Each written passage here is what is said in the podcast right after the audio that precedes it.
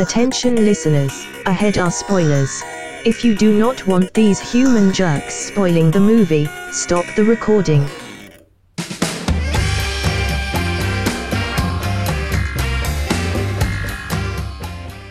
Hello and welcome again to the Movie Trap. Uh, you have joined us on the third and final round uh, of our uh, three part series, as always, in actors playing multiple roles. Um, if you are new to this show, quick explanation.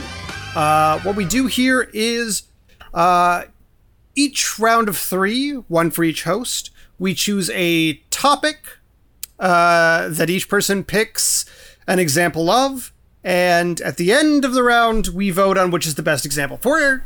So, so to say that uh, this time we have chosen um, actors playing multiple roles. Previously, we did Dead Ringers, then we did Enemy, and now we have done Doctor Strangelove. And at the end of this round, we will vote on which of these three films is the best, and the winner, the one who chose the best movie in that category, will choose uh, the next round going forward. I should honestly just write down a succinct description and always read it off of. I'll, I'll, I'll pen a script for you. I'll Yeah. write something up over the weekend, and I'll I'll get you something. yeah, that yeah, I, I, I, I could do it. It's it's fairly Yeah. easy. I just have not taken the time to actually do Sure. it. I- I, sure. guys- I, think- feel like we should put like something really difficult in there to say though, like a uh, Sally sells seashells down by the seashore style uh, tongue That's twister right. to always get you Yeah. every week. But we'll see. We'll see. regardless, we pick a we pick a theme, we each pick a movie, and then at the end we vote on who had the best movie from that theme, and then uh, the winner picks the next theme. This theme is multiple roles by a single actor in a movie, Chosen And, by uh, you. chosen by me. I was the Yep. winner of the last round, political thrillers, and uh, yeah, uh, I am Zach Powers. Uh, as always, I am joined by Chris Boroff Howdy, I'm here as well. and Russell Carlsen. Mein Fuhrer, I can walk. Um, yeah. Um, so uh, before we get too deep into uh, this was my pick. Uh, Doctor Strangelove in actors playing multiple roles. Mm. Sure. Um, kind of the, the the basic bitch pick of the bunch. Let's be. Um, but I think we before we, referred to it as the chalk pick. yeah, right. Yeah, chalk and sports. You're right. Um, but I will also, real quick, the way the voting's going to go down at the end of it. Um, we each initially at the beginning of the theme have ten initial points to vote out at the end of the theme, but throughout the throughout the round of three, we each have three points to divvy out in any way we see fit. And as has happened, let me give you a quick run of where we are before we get into Doctor Strangelove. Um, right now, Borif has three points still to divvy out. He has been quite greedy with them, but he has received uh, two points. Uh, so he has 12 points to give at this point. Zach Powers has given out two points, so he has one more point to give, and he has 11 points. And I myself, uh, Russell, have one point as well to give with 11 points. So that's the way the rundown is as of now for Doctor Strangelove, 1964. Um, Peter Sellers, George C. Scott, Stanley Kubrick classic. Zach, go ahead and roll that beautiful bean footage. Yeah. Uh, greedy ass, uh, greedy ass Chris. Uh, who I'm gonna go ahead and uh, Gr- do a slight spoiler. Uh, greedy ass Chris. Well, well the Well, thing is, is it sounds spoiler. like it sounds like I'm a Star Wars character when you say that. Greediest. yeah, Greediest you're thought. Darth Darth Greedius, of course, is your Star Wars name. He would be a Sith Lord. Yeah, it's the street you grew up on backwards with Darth uh, in front of it. Um, uh, no, uh, obviously he picked. I would argue, and this might be a spi- spoiler for me, the worst movie in this round, uh, and yet has given out no points. Um, uh, uh, and I'm sure the well, best way to get him to give out more is to shame him. Yeah, there you go. Hey, sometimes it works. Sometimes it works. I mean, it was a blind pick. Sometimes you stick your hand into the bag and you find something fun, and other times it's the uh, the gom jabbar Sometimes and your hands rock. on fire. Yeah. Yeah, that's right. Mm-hmm. it's a piece of hot coal. Ow! Don't touch it. Perhaps, uh, listener, you are uninitiated or unfamiliar with 1964's Doctor Strangelove, uh, or How I Learned to Stop Worrying and Love the Bomb. Um, this is a Stanley Kubrick film, as I said, 1964. It is about Cold War paranoia and mutually assured destruction. And uh, the quick rundown is as follows. Um, one day in the mid 60s, a general named Jack D. Ripper uh, elects to uh, follow a protocol that circumnavigates the president's authority to launch nuclear bombs, um, believing that Russians have implemented a plan to taint uh, our precious bodily fluids. Um, he thinks the only way out is to destroy the Russians through uh, a premature strike, uh, a preemptive strike, I should say. And uh, so he sends out the order to his airplanes, who then cut off radio communications, and it quickly spirals into an international event with the president, uh, I believe his name is Milford Mumford, is that correct? Muffley. M- Muffley. Uh, being called out uh, at the middle of the night to go to the war room, um, being advised by uh, General Buck Turgidson, played by George C. Scott. Um, they intervene with the Russian ambassador to the United States, uh, and during a series of um, calls with the Russian premier, and of course also action against the rogue General Ripper, um, who is trying to be talked down by a sort of British foreign exchange Exchange student. Yeah. yeah, it's Yeah. like an officer exchange that the Allies did after the after World War II. Yeah, who is trying Yeah. to get the three word code that would end this uh, doomsday strike before it could happen. Um, obviously, Russia has its own countermeasures, include uh, something called Project Doomsday, where if a nuclear bomb goes off in Russia, uh, they will have a doomsday weapon that will essentially kill all of humanity.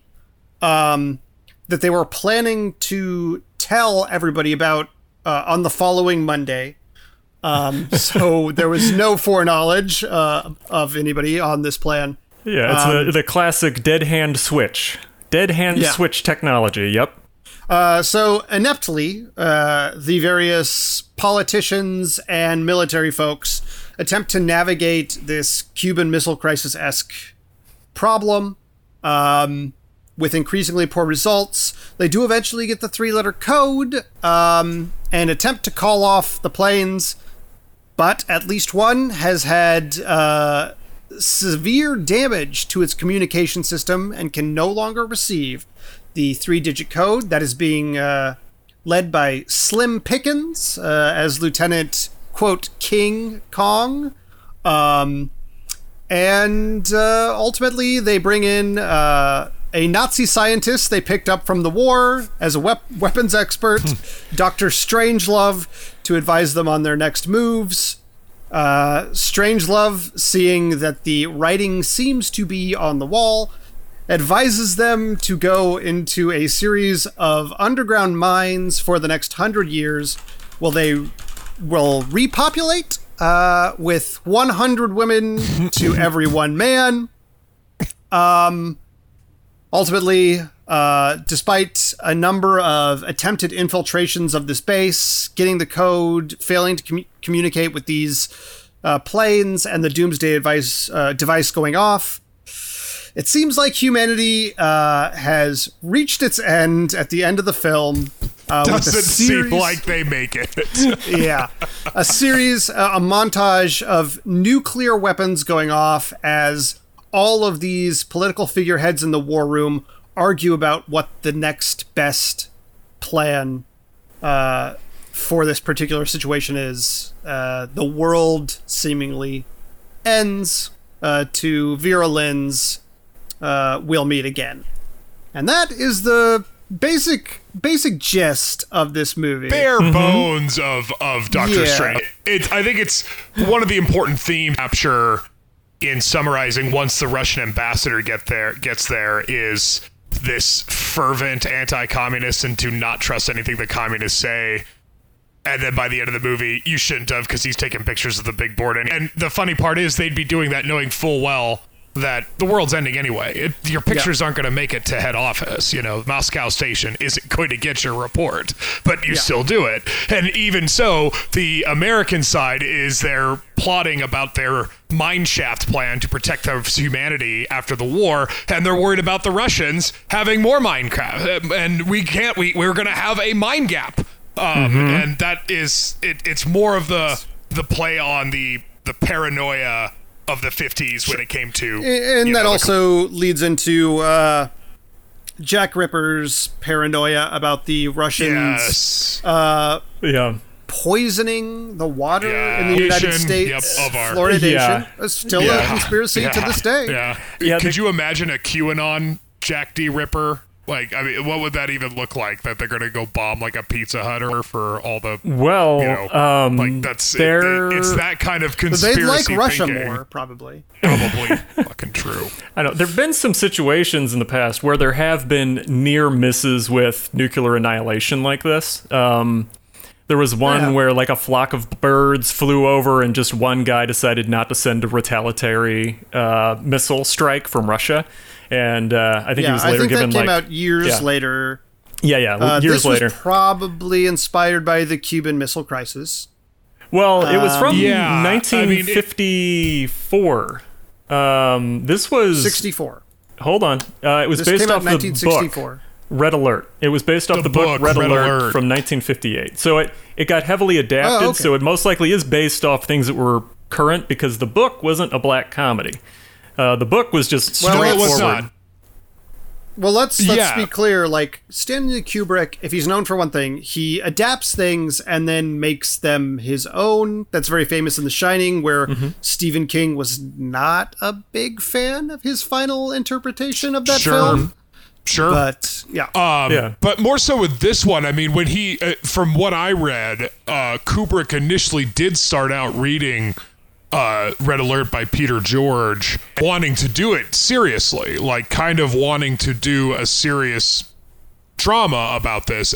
But while researching a lot of stuff, he couldn't help but just see like how funny and ridiculous it all is. And then he hired Terry Southern um, to sort of write it, and then it just sort of morphed into economy. Now, the the the novel writer, has sort of distanced himself from the movie, although he was hired to write the novelization of the movie. Um, it, which he basically just copy and pasted his own book Wait, with. wait, he and- got and- hired to do a also, I mean, novelization and- of the movie based off his book. That's really weird. Yeah, yeah. In that, in that weird, yeah, right. You know, so Terry, it, it, it was pretty much Kubrick, Terry Southern, and and Peter George. Um, it's also worth noting that uh, before this movie came out, uh, there was another book that came out around the same time as Red Alert was Failsafe. Um, I, I can't remember who wrote Failsafe, but Peter George actually sued the publishers of Failsafe for ripping off of Red Alert. Uh, they settled out of court, but and Failsafe was still published. But um, it's funny because later on, when Kubrick's making Doctor Safe, the movie is being made by Sidney Lumet and, and Henry Fonda. So Pete, Sid, uh, uh, Kubrick didn't want to compete with it because he thought that like you've got Sidney Lumet, acclaimed director, and and and and Henry Fonda. This is gonna kill us in the box office. Um, so he decided to sue Failsafe, saying that they're off without knowing that they're doing it, and it worked. this movie came out before Failsafe. I had always thought that Doctor Strange more or less a spoof of Failsafe, but apparently not true. Well, I've heard that. I've heard that in the Uh, I- past. They were they thought it was weird that he was so insistent on coming out first because most of them were arguing, well, you can do the serious one and then you can do the funny one. However, I would argue that politically speaking, it was probably better to do the funny one first so that people didn't get the wrong impression of uh, nuclearization. Um, it's uh, pretty amazing that it's a pitch black comedy and then it's directed by uh, Stanley Kubrick because he's not really a funny guy. Not a lot of comedy Uh, in his yes, movies. This is probably his goofiest film, and in Yeah. fact, this version of the movie is somewhat less goofy than the movie he even envisioned originally. Uh, yeah. Didn't the original yeah. one have like Uh, aliens in it or something? That was I one, don't know that was a draft of it. There was a draft of the script, but I mean There the original were- ending was a pie fight. Yes. Oh, Uh, that's so in the original ending, there's a big pie fight in the war room where the Russian ambassador tries to hit George C. Scott's uh, General Turgidson. Lots of very good names in this movie, by the way. Um, uh, and Turgidson attempts to fire back. The ambassador misses, and he hits the president and talks about the president being cut down in his prime. Now, that was filmed before John F. Kennedy was killed uh, by Lee Harvey Oswald.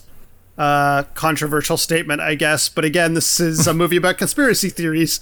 Um, uh, and so ultimately, they changed the ending. I think probably for the better. I think for the better. I, Yeah. Kubrick always said it had nothing to do with JFK. We'll never really know, but I, I, it, it does bring the point. I always thought this when when he died before Eyes Wide Shut was released. I really if he would have changed the ending because he did do this a lot. Like he would watch a movie and say.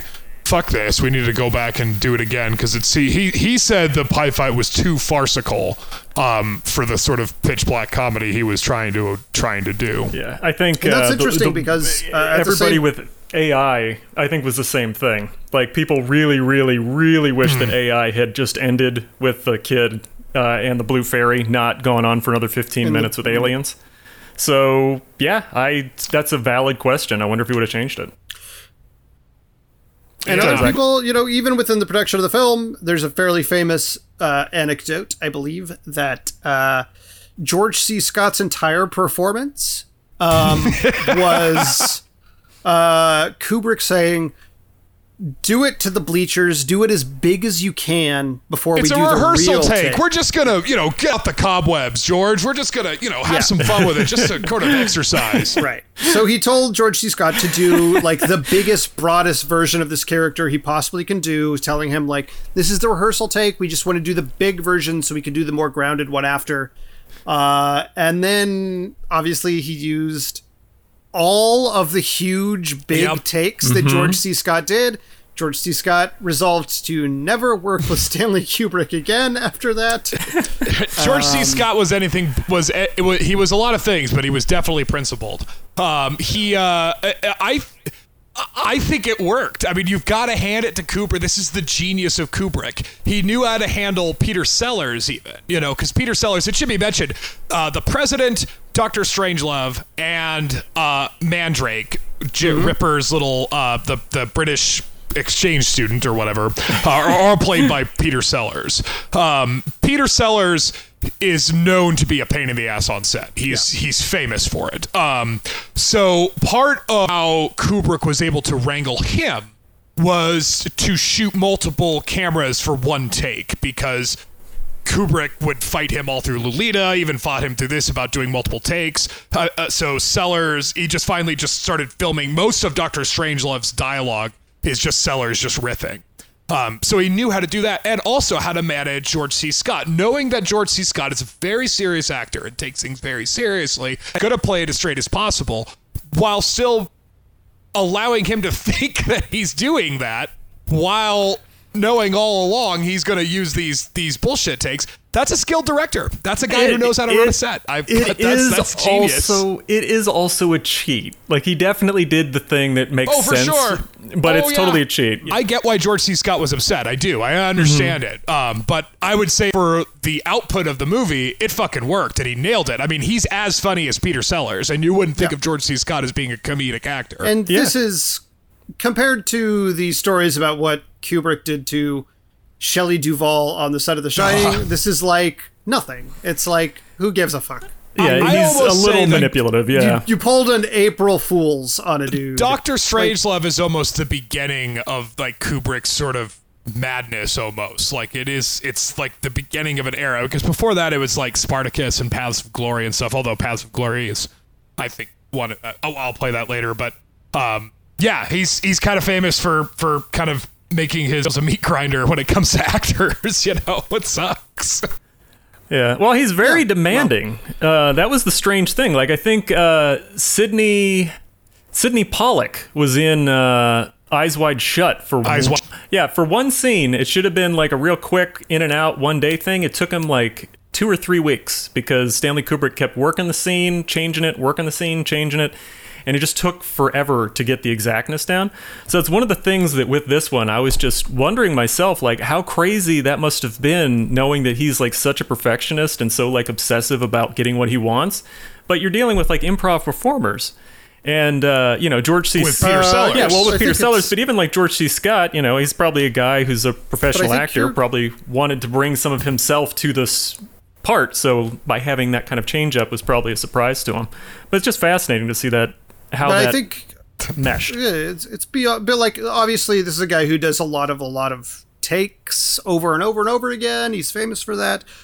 But with the caveat that I think that he also very intentionally, like Russell said, treats actors differently. Uh, going back to The Shining briefly, like they say that he was extremely kind and like uh, you know, um, sycophantic to Jack Nicholson in that movie. Like he hmm. appeased his ego at every turn while he degraded Shelley Duvall because he wanted those two people to be in those spaces.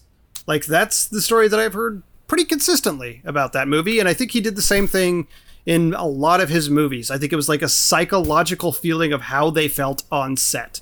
For sure, and especially this one. I mean, because Sellers almost, I mean, because there was a lot of pressure on Peter Sellers for this movie. I mean, the studio only gave Kubrick the backing if Sellers would play four roles. And Sellers was originally supposed to play Slim Pickens' role, but he sprained his ankle and couldn't sit in the cockpit, I guess. Um, but Is that why Doctor Strangelove is in a wheelchair? Was it because he couldn't walk? Unclear. I have no idea. I, that may have always been the plan. I don't know. It's likely. I mean, I I, I wouldn't rule it out. Um, you know, because Sellers was also famous of signing up, being really proud, excited for a movie, and then getting on set and never wanting to have anything to do with the movie and doing everything he could to get fired. um, it- like he was kind of famous for that. So so so Kubrick knew how to. I'll I'll just let him go to his trailer. You know, and he could have his little temper tantrum, and I'll play chess with George C. Scott in between texts just to keep him on a level that of calmness and sophistication that I kind of need him to be in this particular headspace.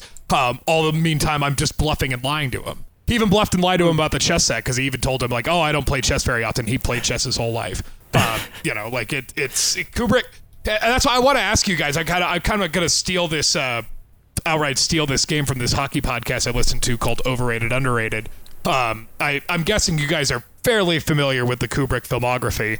Um, so here we go.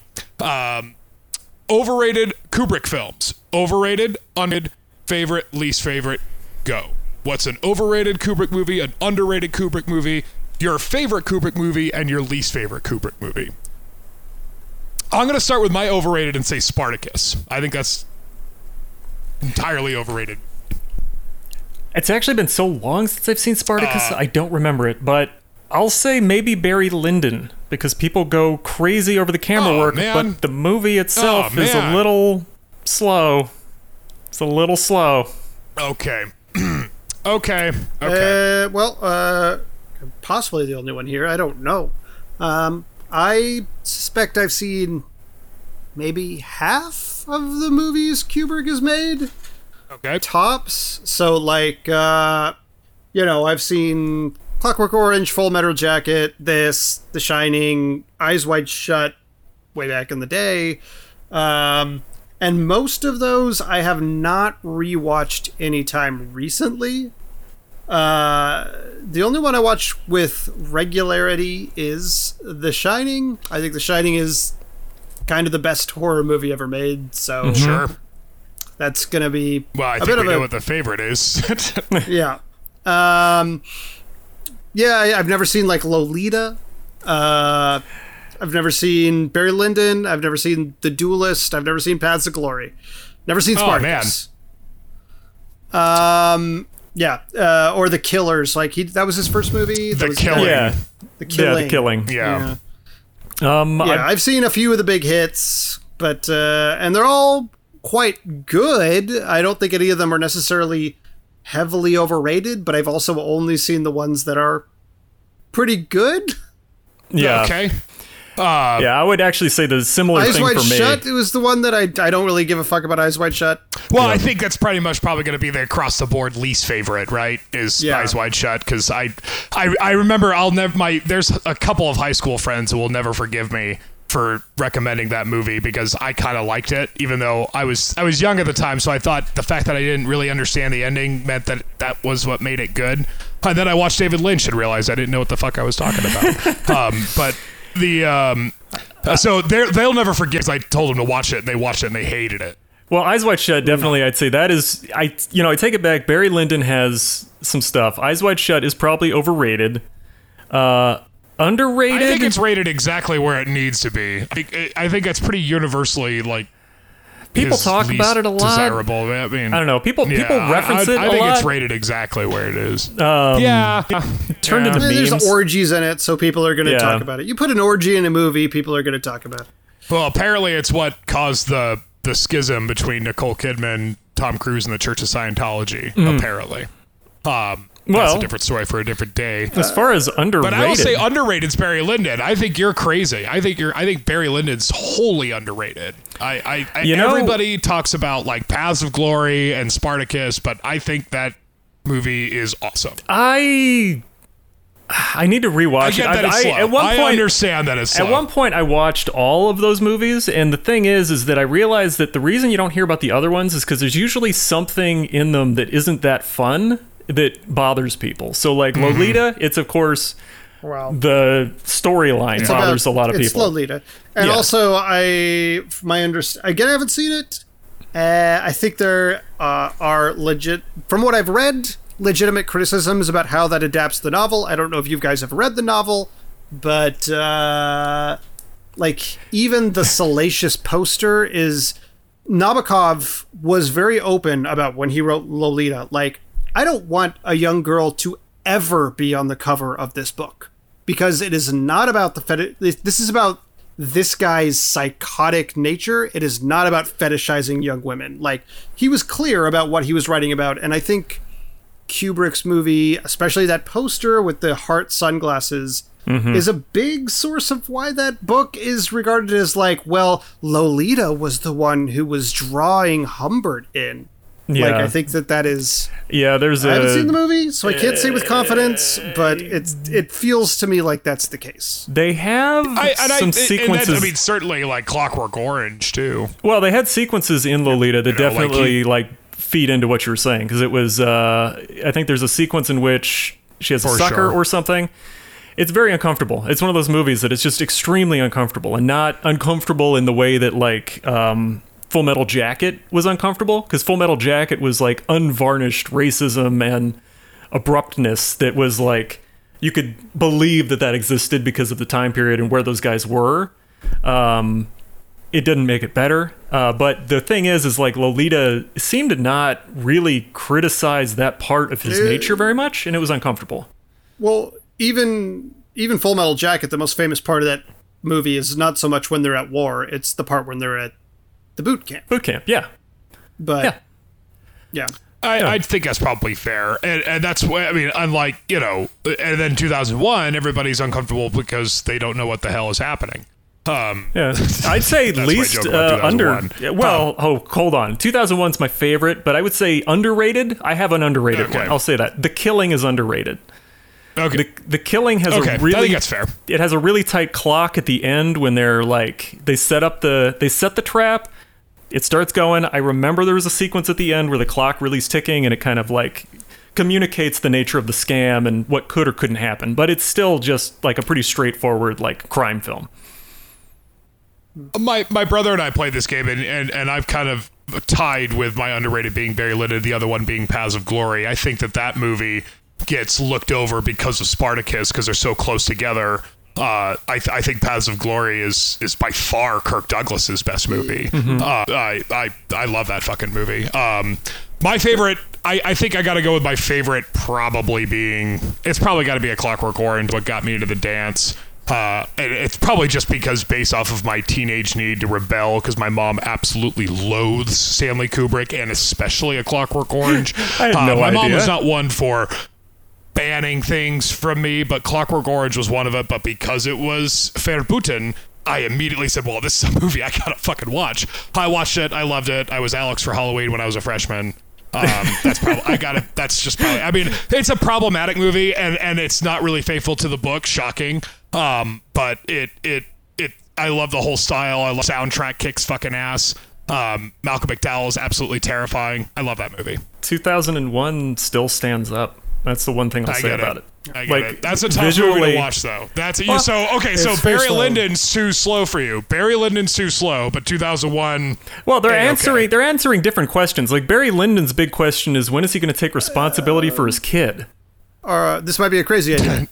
At a certain point, I do think maybe we should talk about Doctor Strangelove. Well, Yeah. I mean, because Doctor Yeah. Strangelove's probably my favorite outside of Clockwork Orange. This is my one of my favorite Kubrick movies, bar none. Doctor Strangelove. I really can't find anything wrong with this movie. I love this fucking movie.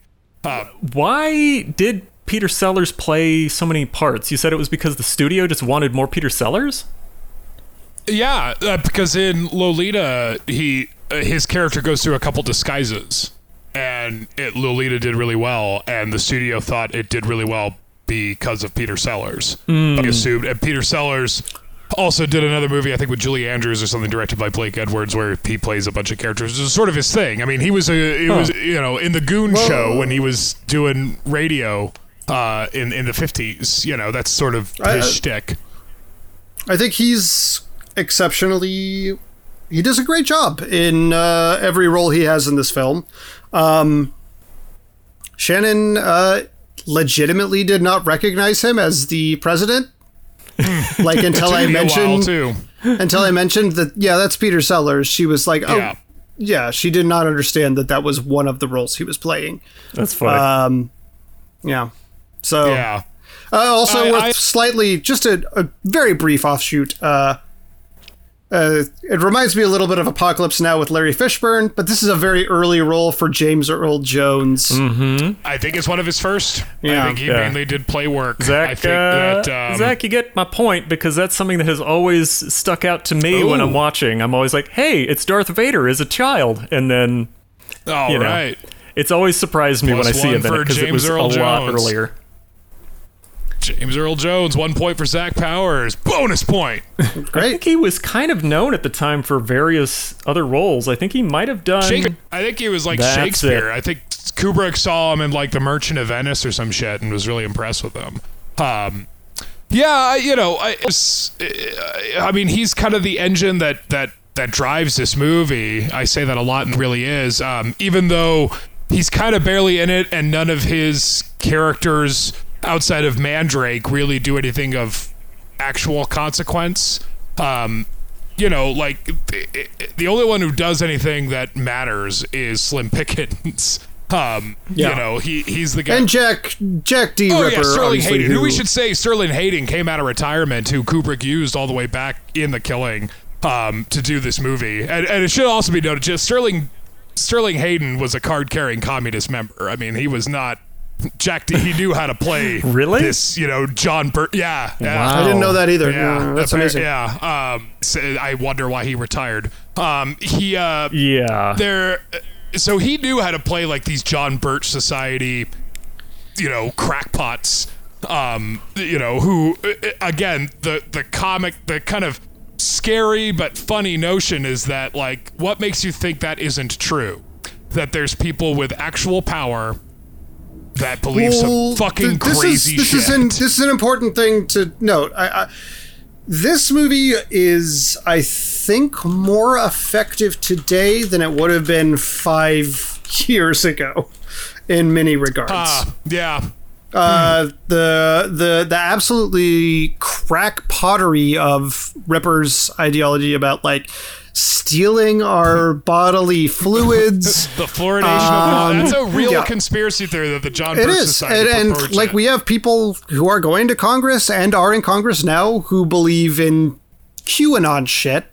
Um, we also also like the the degree to which um, the safeguards that government has against extreme calamity being paper thin and if somebody just somebody like Jack D Ripper is like I'm just going to ignore these procedures and then it will Yeah. actually fall apart like that is relevant in the Trump era Yeah. Uh, Yeah. I think that uh, Yeah, it's a weak Donald link. Trump Yeah. Donald Trump just said, actually, I'm just going to ignore Mm-hmm. precedent.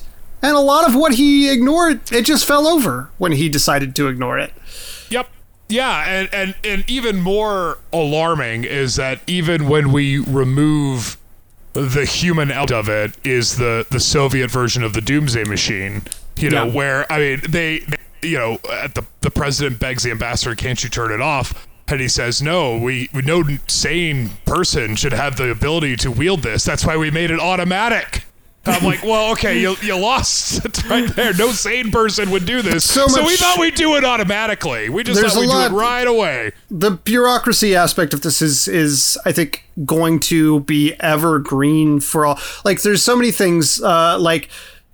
Dr. Strangelove talks about this theoretical doomsday device that the Russians have made and being like, but the entire point of it falls apart if you don't tell other people you have it. And the ambassador's like, we were going to announce it on Monday. Right. I know. It's just, uh, It, uh, I, I brought the I brought this up when we did it back in the film concussion days, but uh, uh, like there hasn't been a political black comedy like Doctor Strangelove. The closest one to come to that has been The Thick of It. Um, Yeah. or, I would, or uh, I would in say the loop, really. I would say Um, Death of and I think Stalin. Iannucci. Yeah, Iannucci. I think yeah. Iannucci took a lot from this movie. Yeah, Strangelove. I and, and it's Like, it- and it's not not like they're different anxieties, right? We don't we don't have the nuclear war No. anxieties that this audience had when this movie came out, but we also have a very keen understanding, and this movie very much highlights of how things happen on accident. that just Yeah. the ineptitude of people is enough to cause a monumental catastrophe. Yeah, that the people in charge are extremely fallible and stupid and have uh, very simple base wants. Turgidson, like, both, he mostly wants to uh, have some glory and get fucked. Like, that's his whole Yeah. character. It, And- it is. It's the the agony, the agony and the ecstasy of the Cold War. Because I, I, I was reading about how this movie is actually about sex, and you kind of get this orgasmic kind of turned on feeling whenever Buck Turgidson talks about taking it to the Ruskies. Um, Yeah. like it's it's. I mean, the opening kind of sequence- instinct. the opening sequence is pretty on the nose the the Oh, in yeah. air refilling refueling of the Yeah. plane. Yeah, it's very sexy. And, and, and I'll I'll say this like, uh, the president in this film is fine. Like, as a president, he is not bad. He does what he's trying. Like, he declassifies things to stop this nuclear annihilation. He's just. He can't do anything. He's ineffectual at the end of the uh-huh. day, despite being the president of the United States. Like, he got circumvented in the call to do this. He can't do anything to stop it. He's doing his best, but ultimately, like, that Yeah. position is just.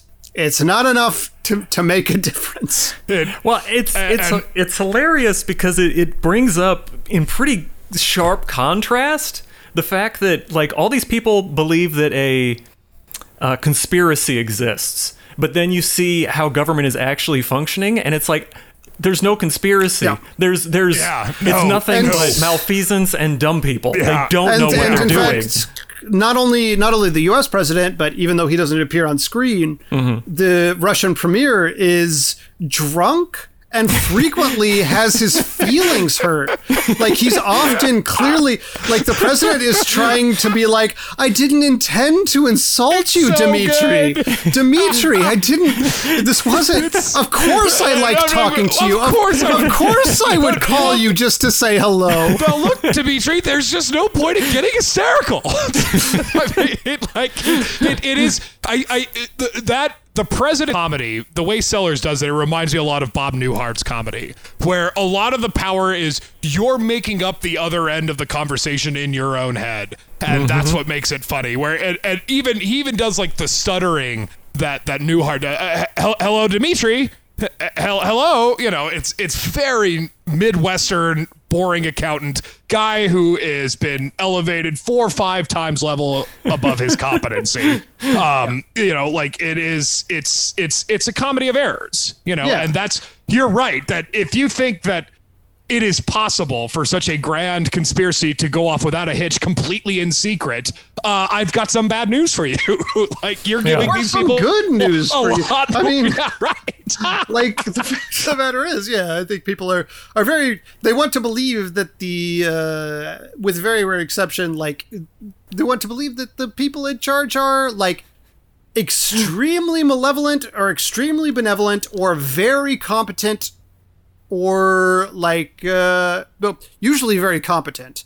Um the idea that Trump is competent is laughable. There's a lot of people who think that there's a lot of people who think that he's malevolent Alrighty. and Yeah. competent or benevolent and competent. And it's like he's he's neither of those. Obama was somewhat competent, but he was neither greatly benevolent nor greatly malevolent. Yeah. Yeah, and it, it and that's why it, it's funny that this movie still stands up, um, because it's it's still the state of geopolitics is still in this state of madness. I mean, we're Yeah. outside of the Cold War era. We're but yet we're still stockpiling nukes. I, I think the the the funny part about this movie, I say funny, you know, loosely, but that like we're talking about how many bombs they have, right? But we all know it only takes one. You Yeah, really it's like- only need Yeah. one bomb. it um, doesn't matter if you have enough bombs to destroy the world 40 times. You just Right. need enough bombs to do it once. One. That's Like, all you that's need. it. The rest are pointless. Right. Yeah. So that's it, it's sort of the, it's a stroke of genius that Kubrick was doing a bunch of research about this and said this is ridiculous. Like this is insane. Uh, this has to be a comedy. It's a stroke of genius, you know. Like and and and even the fact that uh, you know turning it into a pie scene, I could see in the writing room that would be funnier in your head, but changing it to just the world ending with But, yes, Kubrick but, stand, with with Sellers standing up saying "Mein Führer, I can walk."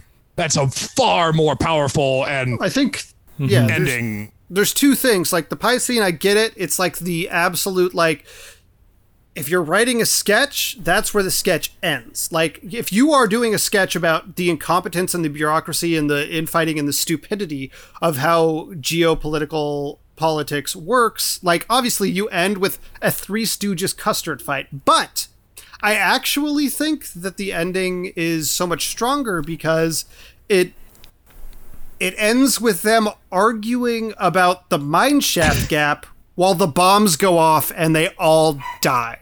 There's uh And that's just, uh, that's a much stronger statement. Uh, Yeah. yeah. Yeah. there's a there's an old there's a Citizen Fish punk rock song called World War IV, and it's all about that. That even after a post world apocalypse, we are still going to fight each other with sticks and rocks. Um, you know, and Well, there's a famous quote. each other's Yeah, mine that's the- There's yeah. an, I, I, I don't know who it's attributed Einstein. to, but it's I don't. Yeah, Einstein. I don't know with what weapons World War Three will be fought, but World War Four will be fought with sticks and stones or something of that nature. Yeah. Yeah. Uh, do you guys worry that, you know, even though this threat is still very much prevalent, our generation doesn't seem to have that anxiety that they did? Is that just because they're Oh. closer to when it actually came off, or is it no, no. because we just we the Cold War did we assumed all conflict resolved? Oh. I think I think I think uh, the conflict of I think that we have as a world largely decreased like in our danger of nuclear Armageddon because we're probably gonna die of global warming. So Yeah. like, we just have a different we just have a different slower it's a rolling. slow motion Holocaust, you Right, know. exactly. It's, a, it's really we're slow all going. doomed. right. We all still know we're doomed, and in fact are probably more certainly doomed Yep. than Yeah. the past generation. Yeah. That's true. We've been blaming we've been blaming nuclear war, but it's going to be the Koch brothers. Yeah. Um, that's going to be the end I of mean, us. the thing is, is it Um, will probably always be something that we didn't see coming. Like, I don't think anybody would have perceived that we would all have to hide out from COVID. Like, stuff happens, and you never know what's going to happen until it's occurred, and I- then I- suddenly it I changes take the a- whole world. I take a I take a slight disagreement with that. I think the idea that there would be a pandemic or something of that nature is eminently predictable. It happens every hundred years or so, like clockwork. It's just Well- that people forget that it happens. That's what I mean. It's more that people become complacent and forget that it exists, so it stops being the thing people would assume would kill them. Uh, but yeah, I mean, nuclear nuclear holocaust is still very possible. Um, we still have a number of rogue nations that are into it. We have a number of nations that act rogue at times, like uh, America, that are still into having nukes. So yeah, it's a very strange. I uh, I was always scared of that in my uh, in my youth because I could always hear the uh, alarms going off. Um, we had like uh, air raid sirens in uh, Indiana that for some reason they just wanted to keep playing. Uh, I have never figured out why. The local uh, the local fire department just kept playing their air raid sirens. I'm about I don't know. I'm I'm a bit younger than than than you, Chris, but certainly for me, it's always been. At this point, part of me feels like uh, nuclear annihilation would be much cleaner and easier than what Ah. we're probably going to be going through for the next 50 years. Yeah. Uh, I- which is I- slow water wars and coastlines rising and mass immigration and home. It's going to be, in my opinion, quite rough. Yep. Yeah, I think more Mad Max. Um, Yeah. You know, it's I, I, I, I part of me thinks that Doctor Strangelove, the the character, kind of has a point that, from my understanding of geopolitics, it is the point of having a nuclear bomb, not necessarily to use it. Of course it but to is, yeah. say that you have it. You just say that you have it, then everyone's going to leave you alone because that's historically how it's Yeah, gone. Exhibit A, Uh, North Korea. Exhibit A, North Korea. You could do Exhibit A, point one, Iran. You know, like there's Yeah. a bunch, a bunch of out there. I mean, like when when Pakistan got the bomb, um, like that. That's pretty scary too. So like it, it is.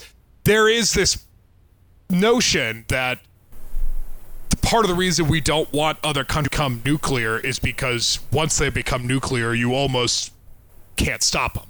Um, there's almost nothing you can do to stop them, and that that is what we're so scared of. But yeah, we never really had a Marshall Plan for the Soviet Union at the end of the Cold War. We never really did know what to do with all of these missile gap madness that went through in the 50s. This this massive buildup. I mean, no one thought it was going to happen. no one thought that the Soviet guess not. Union was going to end. That's why everybody freaked out when the you know when the Berlin Wall fell, and, and- then it and it later just- on echoed out into the rest of, course, it. Isn't that isn't that what we can call poor fucking planning? Like uh, Yeah. we uh, the the so the game plan A was a nuclear annihilation. Somewhere maybe plan F was Mm-hmm. maybe it'll collapse under its own weight. You know, like I can't believe that we didn't anyway. And, and we we economically we sanctioned the fuck out of the Soviet Union, so we knew that we were going to try to strangle it, strangle them into irrelevance. But yet we just let them continue to build up these nukes, and then when it happens, finally, we've got no plan to deal with these nukes. It's fucking Well, uh, crazy. And yeah, it's just.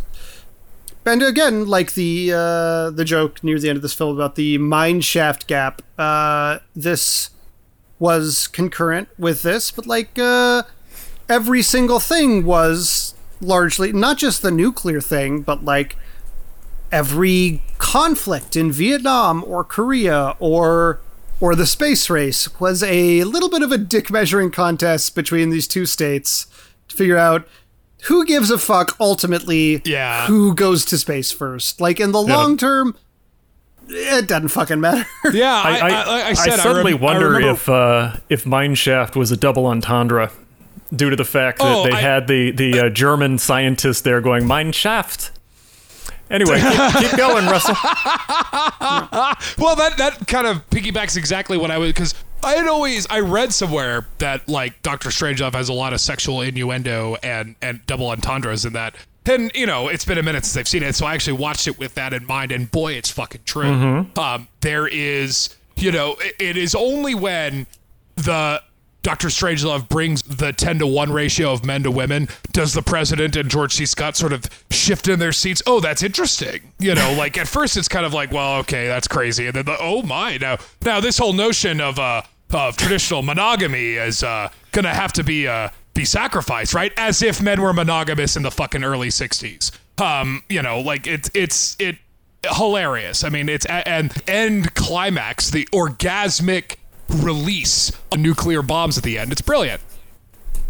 Yeah. Appar- apparently, Kubrick himself said, "Oh yeah, that was that was totally intentional. I meant to." Even President Muffley or whatever is meant to be like, you know, the, The, muff the of a term. woman. gotcha.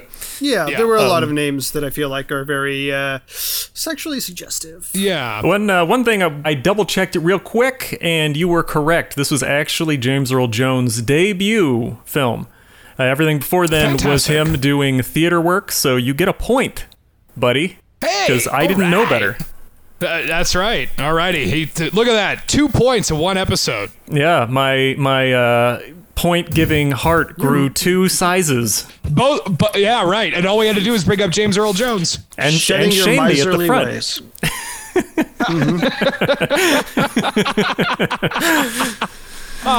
But Borf, I wanted to ask you. I, I you know, we call this movie a comedy. Mm-hmm. Uh, there's not a lot of gags in this movie. In fact, mo the bulk of the dialogue in this movie is like airplane jargon, right? Or like military kind of code word of like Yeah. you know open palm day, you know that kind of stuff. How hard would you figure to edit the comedic timing of a couple of the jokes, given the sort of shall we? I mean, it, it- they didn't really get the blessing of the Pentagon, so I don't know how technically correct all of the jargon is, but. To kind of edit a comedy that's uh, the glut of it is mainly just airplane jargon. Um, the thing is, is most of those sequences are handled in a way that it becomes clear that it's just uh, nonsense chatter. Like people are doing things, Sure. but then when they're doing it, they're usually amp- they're usually doing extra bits. Like even when they're doing nonsense jargon, they're doing visual gags. So it's like, do you have the three codes? We have the three codes. Have you locked in the three codes? We've locked in the three codes. And when he's saying it, he's always like, there's always a hand flipping a switch, and it just turns into ridiculous. Like, why would they need switches on everything? There's, plenty of Yes. visual So- gags. I, The, I'd the airplane has yeah. about 50 billion meters on the front of the Mm-hmm. airplane that are like there's no way that's accurate to how airplanes worked Mm-hmm. but there's like four rows of 12 separate meters showing different statistics Mm-hmm. and, and there's there's some gags in here that are downright goofy like there's a scene where the guy needs more money to call the president through a The payphone. White House won't take a mm-hmm. collect call.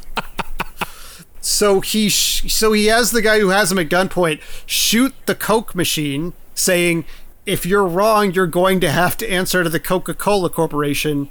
And that scene ends with probably the most old-timey gag in the entire movie: him getting sprayed in the face with Coca-Cola with like a fade cut. Mm-hmm. Such an old-fashioned mm-hmm. shot.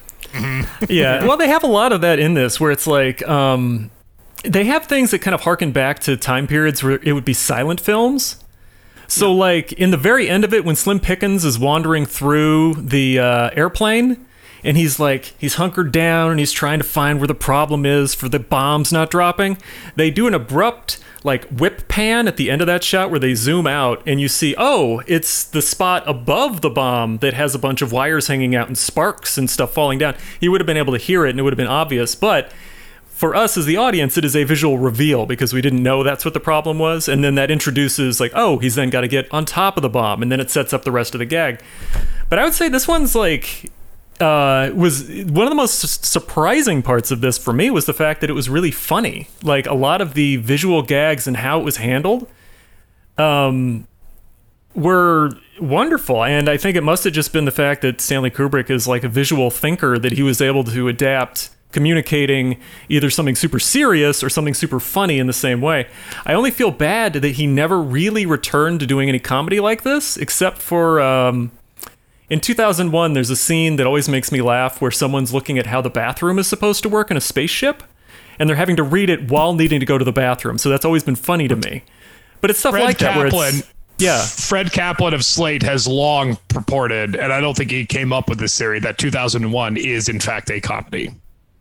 Um, I I haven't seen it in some time, and it's Well, a chore movie to sit through. But It's okay. we um, don't we don't I- need to I- totally get off on 2001, but yeah, it's it's Right. uh it's an interesting thing. It's very strange because it, it is a very straight movie to a large degree as far as like as Doctor Strangelove. Like they don't really key you into the fact it's a comedy. Like that's one of the reasons why it being black and white was so strange because it's extremely grainy. It looks like a documentary. Um, you know, they consistently have like attractive women in it, Right. which is the only weird thing that kept popping out to me. But you, as you said, it was like Right. a sexual innuendo thing. you know, because Peter Sellers being the main draw of the movie, you know, up until pretty much the last 20 minutes, his funniest character outside of just being him reacting to the ridiculousness of the Russian premier as president uh, is Dr. Strangelove. Both Mandrake and the president are very straight. They're I mean, like Mandrake is basically just you could tell Peter Sellers had to answer this guy when he served in the RAF. Oh, hello, I'm you know because officers in England they you know they're pretty much bred into it. They're like Eton boy like oh hello you know um. So, uh, it, but and even that that's not a cue into the comedy. And then you see Doctor Strangelove, and and it's kind of funny you brought up the silent film because like the way he gestates and gyrates in his chair and this arm attacks him and everything. That's that's kind of more or less a silent kind of film bit. Um, so yeah, I mean like that's Kubrick kind of visualizing it and. And again, not with Peter Sellers necessarily, but being there to film Peter Sellers as many times as you can in one take. Um, Yeah. And it again does end with a custard Yeah, pie that's fight. so- Or the original Yeah, version right. did. So Uh, Yeah. One thing I wanted to say real quick. Uh, I know we're getting up to like an hour here, but um, I got to go to the Kubrick exhibit, and one of the funnier parts of that exhibit was the Doctor Strangelove section where they had uh, hate mail that um, Stanley Kubrick received that he sometimes responded to. Um, and they had the letters he got and the responses he gave. And some of the ones that were really funny was he got one from a minister who was lambasting him because of the amoral nature of Doctor Strangelove.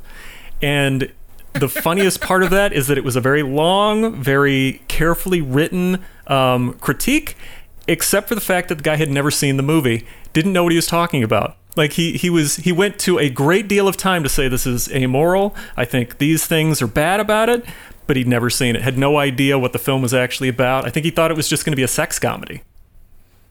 But yeah, and he was disappointed as a minister. it's a Monty Python sketch if I've ever heard it.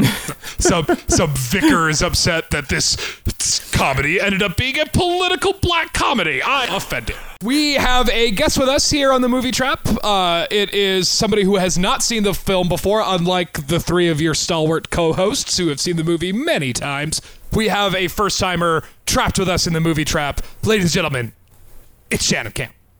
Hi, I'm so happy to be here. With just one earbud in my ear, I feel like I'm Major Kong up in the plane getting transmissions. So in character. just get the right get the right three word three letter prefix uh, to join in the movie trap. So Shannon, you have never seen this film. No, I hadn't. Um, but obviously, being a person who lives in the world, I was familiar with certain lines and sequences. Um, in particular, the screams that Kong does as he's riding the bomb, I feel like are like a really memorable sound cue. So it was so cool to see and hear those things in the proper context. Uh, I actually saw they had like a rocket and backdrop set up at the Alamo Drafthouse in 2014, but I was too self conscious to get someone to take a picture of me on it. So, cool story. Um, I suppose that's most uh, possibly the only other thing that might come close is like the line you can't fight in here this is the war room i think otherwise that's probably the most Sure. famous yeah yeah. I didn't know this that one, has but it been, was like, wah. Um, Yeah. I it's gotta been say, a lot. a- there are a lot of gifs of this movie Yeah. everywhere. Yeah, I actually know someone who used Doctor Strangelove as their profile pic for like years, which when you remember that he's a former Nazi is a is a little weird, but it's a great performance. Um, I was going to say I've seen like a lot of hay made over, you know, this pandemic time over like losing the movie theater experience and oh we can't see Wonder Woman 1984 in theaters oh we can't see the live action Mulan in theaters and uh, this movie was actually the movie way more so than anything like that that made me miss the theater going experience made me miss going to uh, our favorite revival theater here in Chicago, the Music Box, which is amazing. If you're in Chicago, definitely go. I've, the I've always wanted to do that one. I, when I Yeah, was I uh, just when I was in like- college in like Chicago, I always wanted to go to that one and never got a chance. I'm so jealous of you guys for going there when when the stuff gorgeous ends. theater. Um amazing place to see classic movies. I think zach got to see sunset boulevard for the first time uh, on the big screen there which is amazing.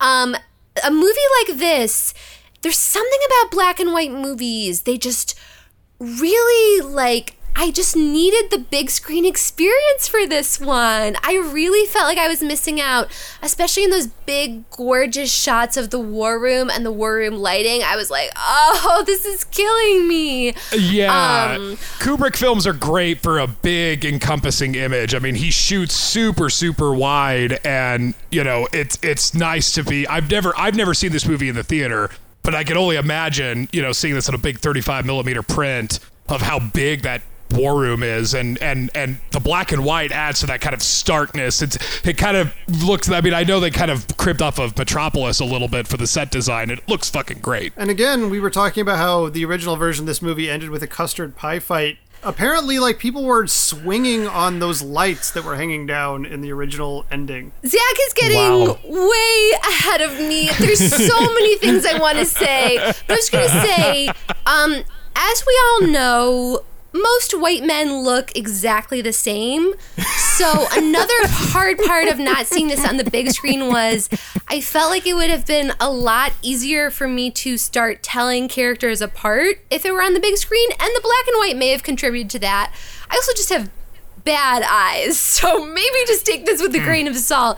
But Zach had to tell me that Peter Sellers was playing the president. Obviously, I knew he was playing uh, Mandrake and Doctor Strangelove, but I was shocked that fake head they put around his head. A masterpiece.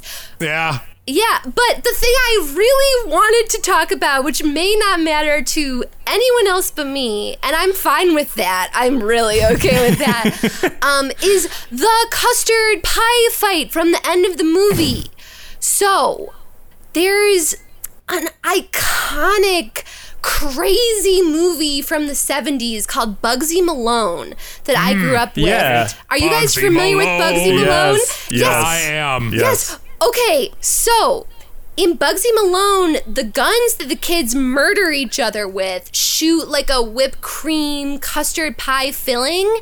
And the movie ends with a giant custard pie battle. And so I was mm-hmm. reading this trivia about Doctor Strangelove to Zach while we were reading the movie, and I was like, did did the children's 1930s pretend speakeasy musical cop the ending of Stanley Kubrick's Doctor Strangelove? I'm completely obsessed. I need a whole podcast mini-series deep dive on how this came to be.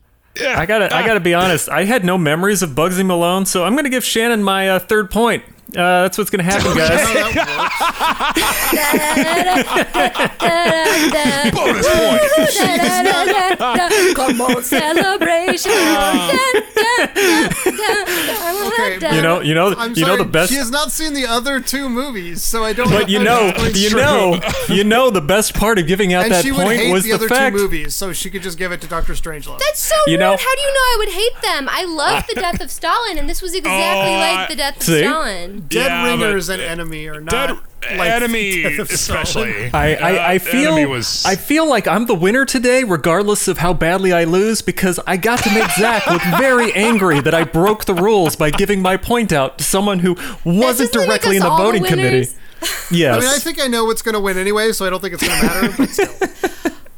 But I, I don't know what you mean, Zach. I don't know what you mean. Um, I also I- came on the show to make my voice heard and demand representation for the significant others of Movie Trap. We will have well, justice. I don't know if we've d- discussed and no this. matter what theme you choose, I'm gonna pick Bugsy Malone. So choose fucking wisely. Uh, I don't know if we discussed I this. love it. One of my ideas was to have a theme where instead of us picking the movies, each of our significant others picks the movie for that round. Shannon wanted Sure. us to do it for the Valentine's Day period, but uh, I See, don't know my, if my wife picking the movie, I just call that a weekend. That's she's she's the boss around these parts. Well, Um, Zach made me watch WALL-E, so I'm out for blood, okay, baby. That's right. should- I made you watch a great movie. Made you watch WALL-E? We're not WALL-E's going to a get into good this movie. again. Okay. It was great. Okay. It was great, but I told Zach I didn't want to cry, and then he made me cry for Oh. 90 minutes. yeah, that's a movie that. Uh, I said, I'm sure Yeah. it's great, but I'm not in the mood to get emotional tonight. And that's okay. then things unfolded. Sarah will never forgive me when I told her that the end of The Prisoner will make sense. I don't know what that movie is. It's it's, so it's I'll a TV word show for from the '60s. It's yeah. It's, this knows is all this about is it, this is a and, uh, long this is a long con. Uh, we thought it was funny. We thought it was a good show. Uh, probably should have warned Sarah that the ending is going to be a little less than satisfying. uh, yeah, going into that thinking that they would somehow tie a bow on that one was, whew, that would Also, be a it's like that time. community joke where they all commit suicide at the end of the British series. I love British TV. That would actually be way more in my wheelhouse than Doctor Strangelove. And I wanted to say, this is one of three acceptable movies with an all male cast now, uh, being John Carpenter's The Thing, 12 Angry Men, and this. End of list. And The Secretary does not fucking count. No. So commenters, do not bring her up. No, no. In, in fact, I think the fact that it is all male is inherent to the comedy, the sex it's Yeah. theme in part of the point. I think that's This part whole- of the point. Women didn't do this. Right. I'm totally okay with them making that point. Right. But I just wanted to say, um, it's rare to find a movie, period, with an all gender cast one way or the other. Uh, and the thing is like really one of my favorite movies. It's the favorite movie. It's my favorite movie Zach has ever showed me. I think because it's one of his favorites, and he like played it for me early in our relationship and uh, I had an old movie dad who made me watch 12 Angry Men. And it's very, Nice. this is quite a prestigious list to be joining. So congrats to Dr. Sure. Strangelove. yeah, and, and definitely a different tone too. I mean, because yeah, the whole point is like the Cold War is this masturbatory, you know, penis envy thing. Yeah, you know, like it is a so it has to be male. One of the characters Yeah, oh, is yeah. named General Turgidson. We've got Muffley, too. I Yeah. mean, if, if I remember anything from high school, muff means pussy. Um, But I was also going to say, uh, not 100% of the humor of the movie clicked with me because I just, I don't think I'm as knowledgeable about the Cold War as I maybe should have been going into this. But all day I've been thinking of the Mein Führer, I can walk line and laughing to myself. Not a great line to say out loud to yourself. So Yeah. just got to keep that one locked down. He constantly Yeah. referring to the president as Mein Führer. It's- Yeah, it's, That's it's one of those for some films reason, that just the way he uh, explodes out. yeah, it's it's funny. It's one of those things where there are certain like references that are funny, but you can't say them to common everybody. It would get you in trouble pretty Yeah. quick. Like yelling "Mein Führer," they would probably react to that. Um, the ending was always that particular moment at the ending always hit me as so strange because it's such a non sequitur in context with everything else happening. Because it's like completely out of left field, and you're left with the bombs going off and just going, "Wait, what the fuck?" And then That- wondering what oh. happened. I see that part of it felt really modern to me. It was like almost Hmm. modern absurd comedy, like you would see in Mm-hmm. Tim Robinson or Eric Andre's stuff. And I think that part of the thing is with Doctor Strangelove being clearly still an indoctrinated Nazi uh, against um, the Soviet Union being kind of the enemy of America in this film.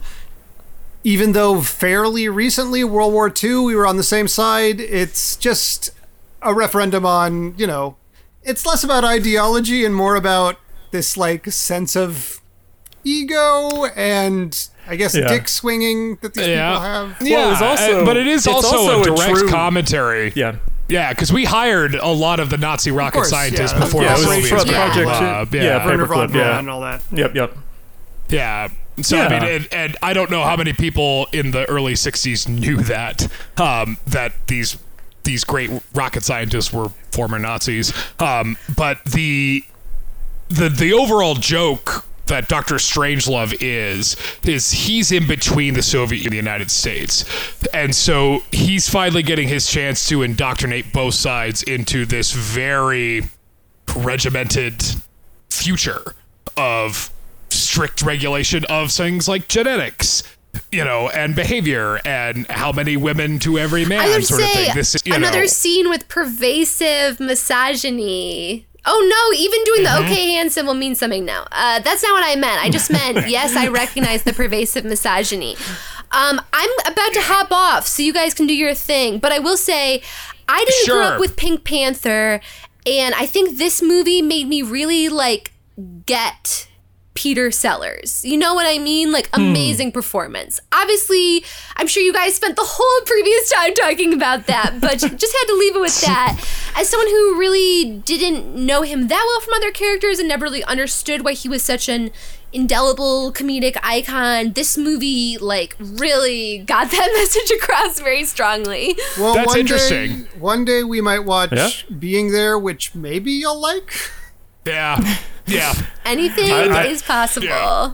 Uh, Pink Panther. Pink Panther's a very different bag of worms to dig into Ah. because it it's Blake Edwards and it kind of Hey. weird story because the first one Clouseau's not really barely in it you know anyway doesn't matter Well, I mean, the thing is, Peter Sellers uh, like so- I was morphs born in in all of his bits. 1992. But yeah, I don't fucking know. right yeah Um, okay, we'll let her go. Uh, thank you for joining us Shannon Thank you for joining us, Shannon. I will Oh, be it- back. And it's a probably true watching delight. Bugsy Malone. Yeah. Cool. it is now time to vote. It is the moment we've all been waiting for. okay, Um, so, quick rundown.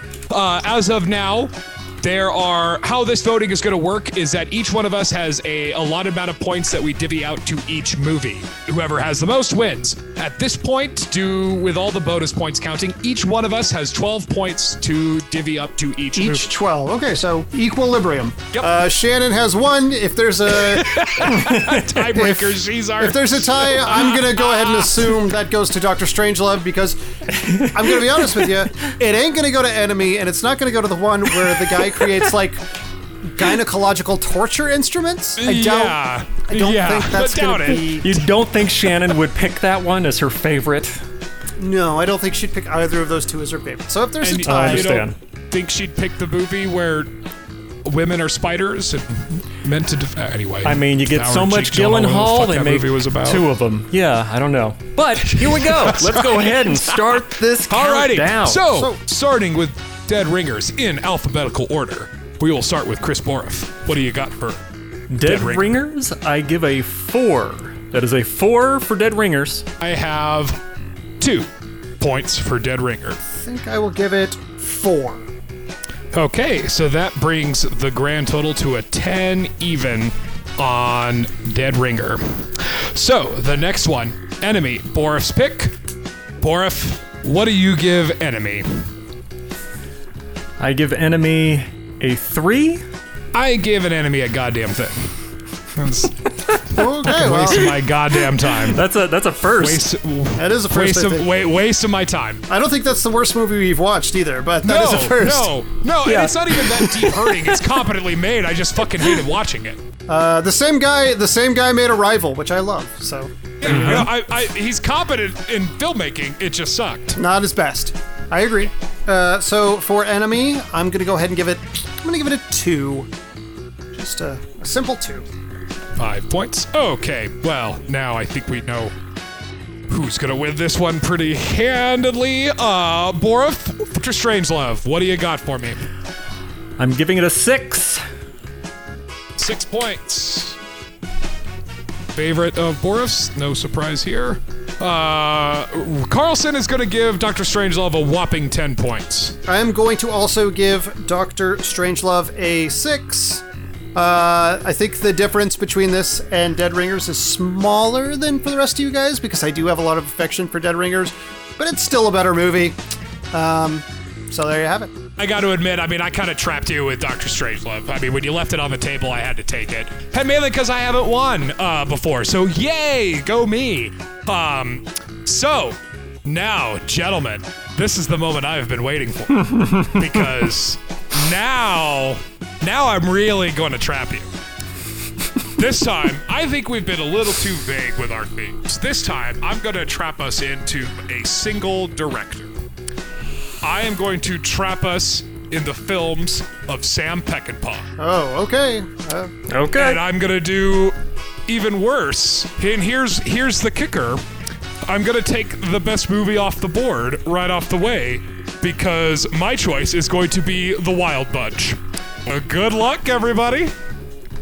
all right, so you're just gonna now. So what you're doing now is you're setting up a scheme where you cheat every time by creating an extremely narrow category.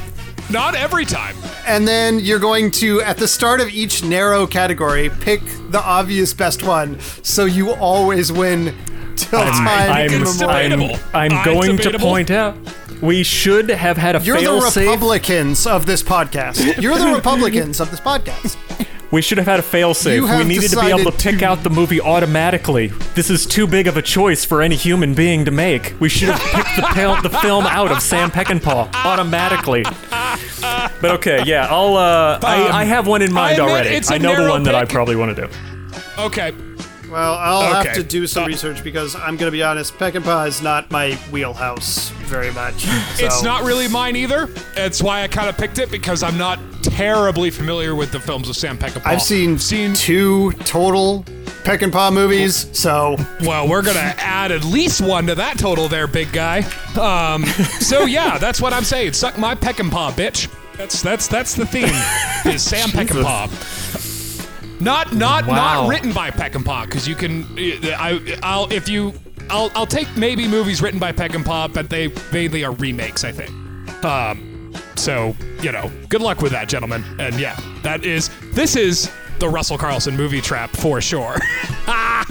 There's plenty in there to work with. I think we still. I think there's. I think there is a wild wheeling dervish somewhere in his film archive that we'll find that's a little bit more fun for us to watch. I and betcha. and if I can work it out, my I uh, I'm not like I said I don't I'm not terribly well learned on Peckinpah. and I'm not the, the so I'm not really a big fan, but my twin brother very much is. So if I can, I'm going to arrange it for him to kind of jump on some of these things because he's more of a Peckinpah fan than I am, and he knows a lot more about it. So if I can, I'll I'll rope him into this. too. I don't have to trap him to watch Peckinpah. Well, I have the pleasant task of telling uh, this episode's guest, Shannon Campe, that we have three movies she's probably not going to want to watch. That's right. I like literally. There's I've seen two, and there's another one that I've heard is very good that I've never seen. So, So I here's got the my, question. My pick. who yeah. goes second? How do we know who goes second and third? I go second. yeah. Oh, okay. Is that because you got the second most points? Alphabetical. it's always been the same. But I'm Borov. I should be first. Russell, what follows R in the alphabet? What follows R? It's not K. It's not K, is it? Well, I understand now. I understand now. It's wherever And in the fact- alphabet starts is when it becomes alphabetical. I understand now. Or if you want to go by the metric of who got the second most points, still me. That's also true. That is also true. But more if it's not like we don't do this every episode. We do this every episode. Yes, one day We we, do will do learn this every episode. how the language I doubt and it. the alphabet works. I Maybe. doubt it. Doubt. Um, well, cool. This has been a fun, supersized episode of uh, the movie Trap. Uh, thank you Yeah. very much to Shannon Campe for joining us and Zach Yeah. for uh, for inviting her on. It was fun. And everybody get hyped for our next three movies, after which Russell will win and say, like, John Cassavetes is the next fucking pick. Nah, nah. take- This is that. I, this is just vengeance for uh, for for Border and barely losing the political thriller one. So Oh, okay. I'm done. I'm this a, will not I'm, be every time. I'm a bystander more than a. That's true. Hey, look, it, it, look, look. You're talking to 20 million versus 100 million, sir. Just think of the casualty difference. We can't let uh, Borov have the casualty gap here. No, this is good. Yeah. I, I I should I should expand my, my, my wheelhouse with this particular. Besides the Wild Bunch, the only other Peckinpah movie I'm familiar with uh, involves some on-screen rape, and I am not gonna pick that. Uh, well, Straw I think I know what movie you're talking about. Um, yeah. There's also a movie with Bob Dylan. anyway. Um, all right. Well, I guess uh, that wraps us up for uh, for both the theme episode. yeah. So this has been uh, the movie trap. I have, uh, as always, have been Zach Powers, and I have been joined by Chris Boriff Via Condios, take care of yourselves and each other. and Russell Carlsen. Uh, thanks for listening. Say goodnight, Gracie. Yeah, uh, and to all of our listeners, we'll meet again. Don't know where, don't know when, but I know we'll meet again some sunny day. Mandrake, do you recall what Clemenceau once said about war? Uh, no, I didn't think I do, son. No. He said war was too important to be left to the generals. When he said that, 50 years ago, he might have been right. But today, war is too important to be left to politicians. They have neither the time, the training, nor the inclination for strategic thought. I can no longer sit back and allow communist infiltration, communist indoctrination, communist subversion,